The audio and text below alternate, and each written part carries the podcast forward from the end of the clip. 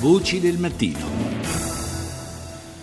Parliamo ora eh, di Grecia, ne parliamo in una maniera un po' diversa dal solito, eh, anche se il, sullo sfondo eh, naturalmente c'è sempre la situazione eh, di difficoltà eh, generata dalla crisi economico-finanziaria. E nostra ospite Vicky Markaki, giornalista freelance greca, buongiorno. Calimera.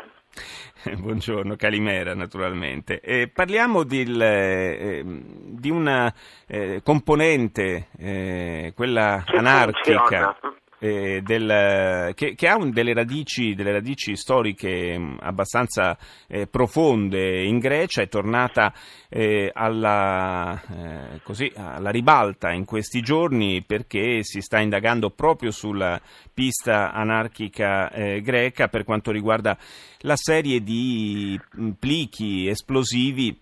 Uno di questi, lo ricordiamo, è esploso eh, nella sede parigina del Fondo Monetario Internazionale, altri sono stati intercettati eh, prima che eh, arrivassero a destinazione e neutralizzati.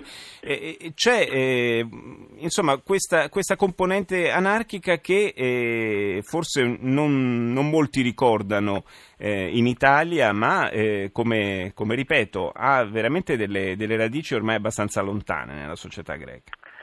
Eh sì, eh, possiamo dire che è una delle poche cose che non si è persa con la crisi, per essere veramente cinici. Ma si tratta della cospirazione di cellule del, del, di fuoco, una delle organizzazioni nate dopo la caduta del, eh, della dittatura che, fu, che non ha mai smesso di funzionare in realtà, visto che già nel duemiladieci, ricordiamoci, rivendica numerosi pacchi bomba spediti nelle ambassate straniere ad Atene e um, intercettati prima che fossero mandati a numerose personalità europee, tra cui Angela Merkel e Silvio Berlusconi, allora primo ministro in Italia.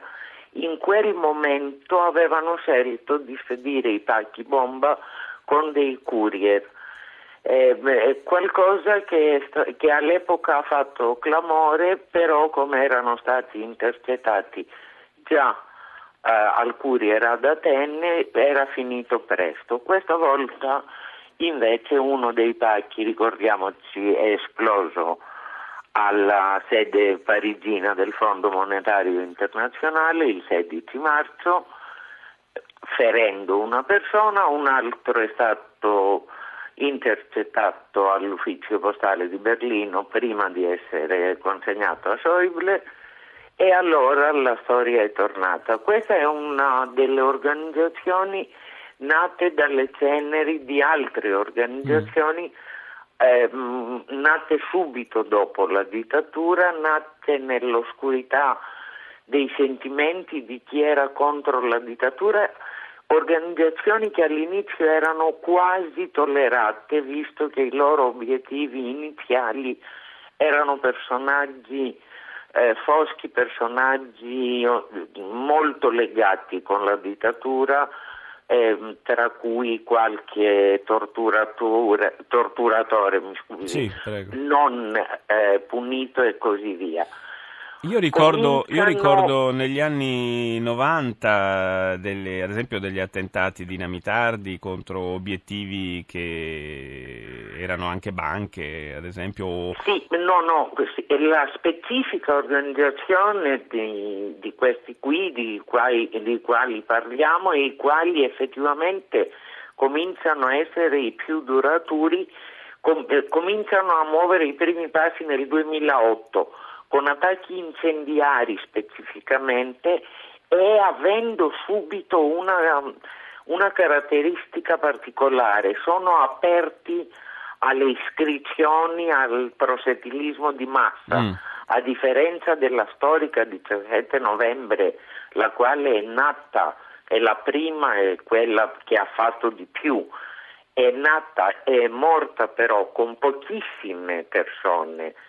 Eh, con, eh, con regole mh, molto fedele, che hanno preservato fino alla fine il suo misticismo e allora la sua unità e allora la sua impermeabilità verso l'esterno. Eh, questa, questa apertura dovrebbe sono più aperte. Eh, questo dovrebbe favorire in qualche modo anche la, l'attività Infatti, di polizia. Infatti ci sono no? tantissimi, sono più di sessanta i arrestati tra le cellule del fuoco e sono undici già condannati, senza che questo però abbia favorito la, la disintegrazione dell'organizzazione. Molto probabilmente il clima eh, sfavorevole, eh, la crisi, l'odio contro le istituzioni europee e internazionali che hanno a che fare con la finanza favorisce il proselitismo e la, l'attrazione di nuovi membri. I primi passi nel duemilaotto hanno come obiettivo principalmente incendi contro rappresentanze di, parchi, di ehm, negozi praticamente, grandi rappresentanze di macchine di lusso, tra cui anche macchine, una, una officina di macchine italiane e una macchina della scuola eleno-italica di Atene. Mm. Nei primi loro volantini fanno subito rivendicazione eh, per i compagni prigionieri della F A I, della um, Federazione Anarchica Interne- sì. Internazionale, per i due compagni italiani sì. prigionieri. Fanno subito riferimento alle organizzazioni straniere.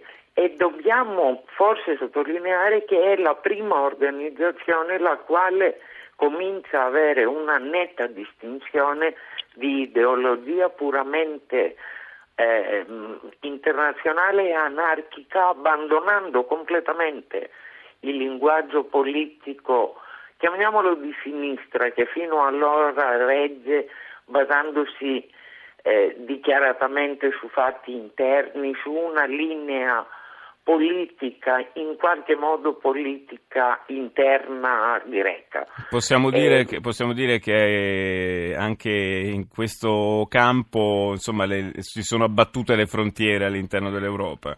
Eh, te, mh, dichiaratamente mh, abbattute, per di più il linguaggio diventa sempre meno il vecchio linguaggio di sinistra ortodossa, che in Grecia ha radici molto più profonde, almeno nel linguaggio di questo. Uh, non parliamo dell'Italia, la Grecia ancora oggi ha un partito comunista ortodosso che poco ha a che vedere con la sinistra um, italiana, anche quella più sinistra. Parla ancora di, um, di Stalin, per essere sì. chiari. Allora, mh, queste organizzazioni si staccano di ogni riferimento del passato e parlano un linguaggio veramente anarchico internazionale, con, riferime- con unici riferimenti ormai nelle istituzioni Che, mh, che governano il mondo, le istituzioni finanziarie. E sono, proprio quelle, sono proprio quelle che sono finite nel mirino in questi giorni. Io ringrazio Vicky Markaki per averci aiutato a eh, capire meglio come si compone questa galassia anarchica eh, greca. Ora cediamo la linea al G R uno delle sei e trenta condotto da Daniele Battista. Ci sentiamo tra qualche minuto.